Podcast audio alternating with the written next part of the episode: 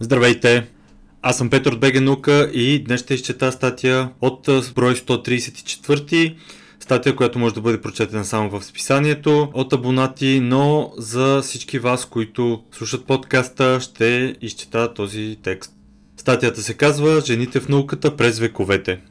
Без изключителните таланти на личности като Мария Кюри, Розалинд Франклин, Ада Лавлейс, би било лесно да се мисли, че жените не са участвали в науката.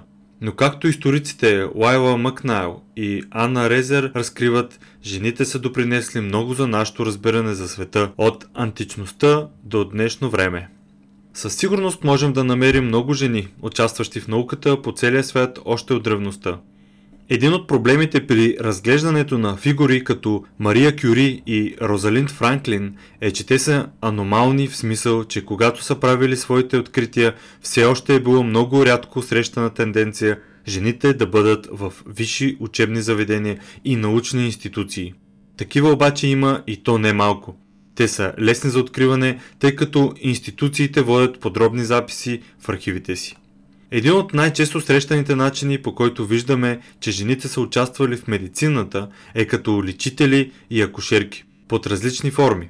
Откриваме, че това е така в древността, през средновековието, чак до деветнайсети век, когато медицината вече се професионализира. По този начин тя е иззета от ръцете на жените, практикуващи тези неща в домовете си и в общностите си и въведена в институционализирана обстановка, където отново откриваме много недооценени жени в науката. Такива, които са прескочили успешно тази институционална бариера. Трябва да се отбележи, че за миналото съвременният термин наука не е съвсем точен. Тогава е било по-скоро търсене на знания за природата, тъй като институционализирана и формализирана наука не е съществувала до ранния модерен период, поне по начина, по който хората днес се разпознават. Сред тези хора, търсещи знания за природата, могат да бъдат забелязани много жени във всеки един период, в който е имало и мъже. Както вече отбелязахме в миналото, това са били предимно жени, които практикуват медицина, за да се грижат за собствените си семейства и своите общности, но понякога и практикувайки това като професия. Може би са произвеждали и продавали лекарства, пътували са наоколо като лечители и особено като акушерки и грижащи се за бременни жени и бебета. Имаме много материали от Древен Рим за професионални акушери и едно от нещата, с които разполагаме, са релефни изображения на акушерки по време на работа, които са истински страхотни. Те са използвали специализирани инструменти и специален стол за раждане, който са носили със себе си при всяко посещение при пациент. Дори в Хипократовия корпус, колекция от древногръцки медицински трудове, която включва текстове за етика, заболявания и диагностика, има трудове на мъже, които поставят акушерките в този контекст на професионалната медицинска практика. Например, гръцкият лекар Соран пише за характеристиките на добрата или идеална акушерка, така че е имало някаква идея за стандарт в тази професия. Неговите идеали са били тя да бъде грамотна и разбираща от медицинска теория.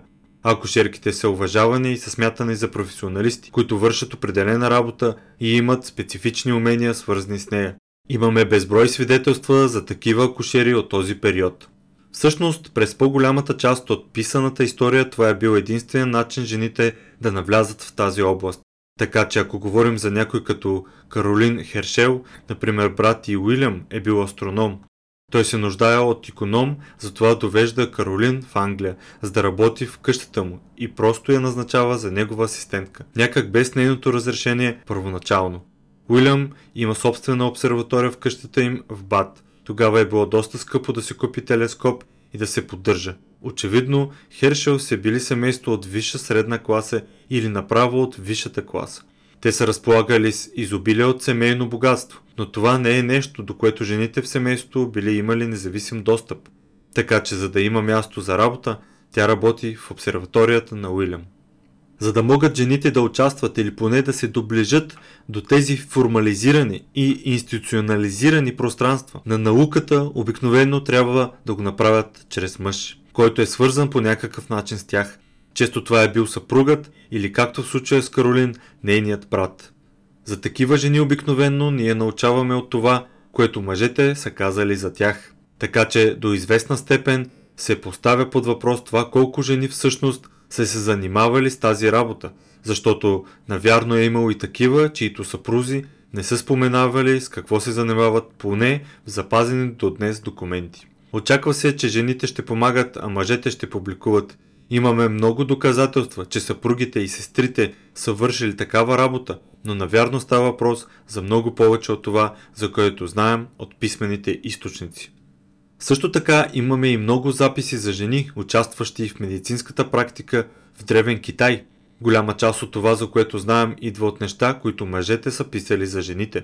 Споменава се, например, за митологизирани фигури на бабички, които са лечители и продавачки на билки. Статиите, оставени от мъже, понякога съдържат и предупреждения за някакви хитри жени, мними медицински специалисти, които трябва да избягвате, защото те са измамници и ще ви продадат неща, които не работят. Но и това също е доказателство за жени, които са били практикуващи лекари. Ако мъжете са се притеснявали толкова от тях, че да ги запишат, значи те определено са съществували. Хората са знаели за тях. Те са фигури в обществения живот, с който човек често се е сблъсквал.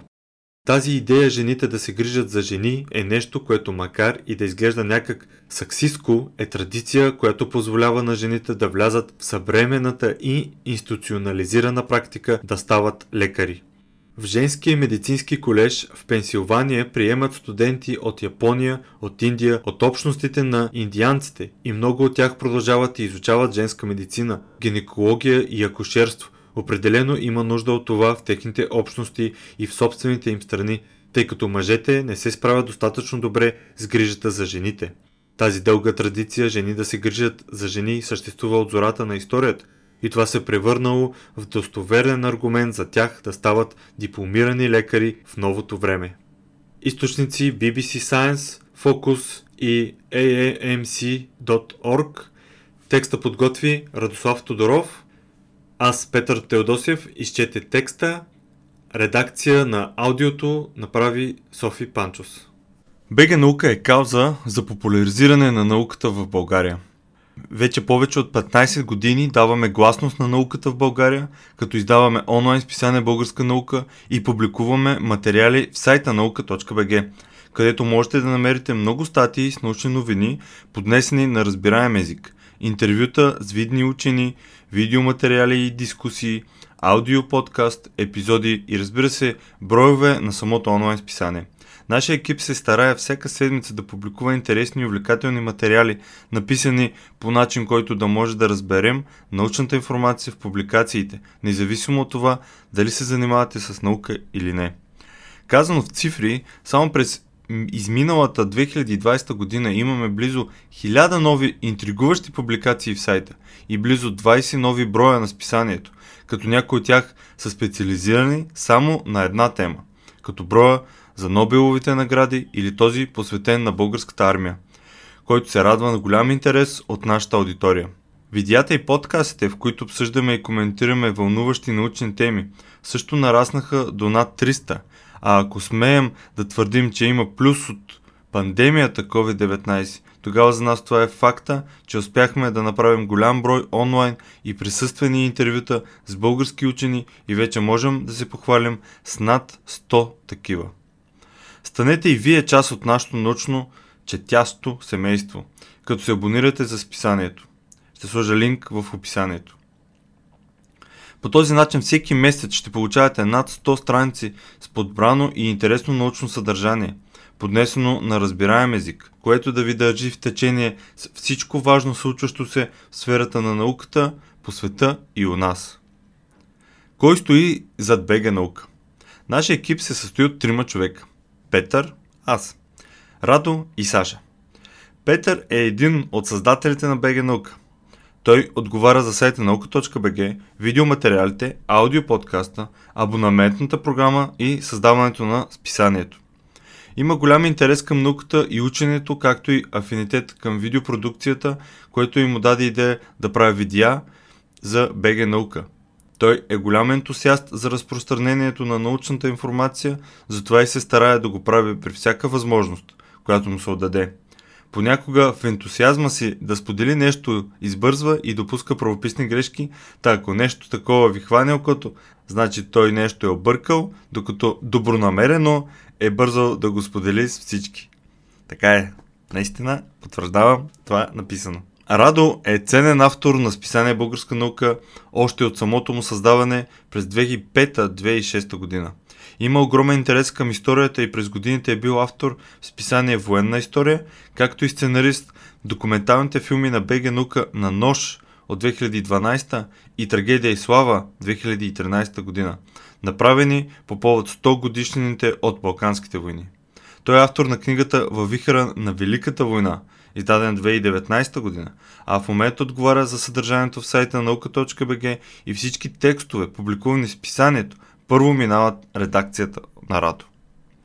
Саша е движещата сила зад магазина КупиНаука. купинаука точка ком. Това означава, че тя се грижи и подбира кои продукти да се предлагат в магазина, винаги е на линия за почитателите му в социалните мрежи, създава снимков материал на продуктите, отговаря за рекламите и се грижи всичко да върви гладко в процеса на изпращане на поръчките. Всички тези задачи са жизнено важни за съществуването на списание Българска наука, защото онлайн магазина КупиНаука е създаден с цел финансово да подпомага и издържа списанието и всички проекти на БГ Наука. Какво предлагам в магазина и как изглежда той, може да разберете като влезете в купинаука точка ком и разбира се последвате Facebook и Instagram на онлайн магазина. Благодаря, че изслушахте това и ще се радвам да се абонирате, да видите списанието, да видите онлайн магазина и вярвам, че не едно, а много от нещата ще ви харесат. Благодаря и до нови срещи! Европейската нощ на учените две хиляди двадесет и първа година е събитие, което ще покаже на малки и големи красотата на науката чрез различни събития, както онлайн, така и на живо в градовете София, Пловдив, Стара Загора, Русе, Варна, Бургас, Шумен, Велико Търново, Хасково и Ямбол. Проект Катрио пет се финансира от Европейския съюз по програма дейности Мария Складовска Кюри. Вижте повече на наука точка бг наклонена черта нощ две хиляди двадесет и първа година.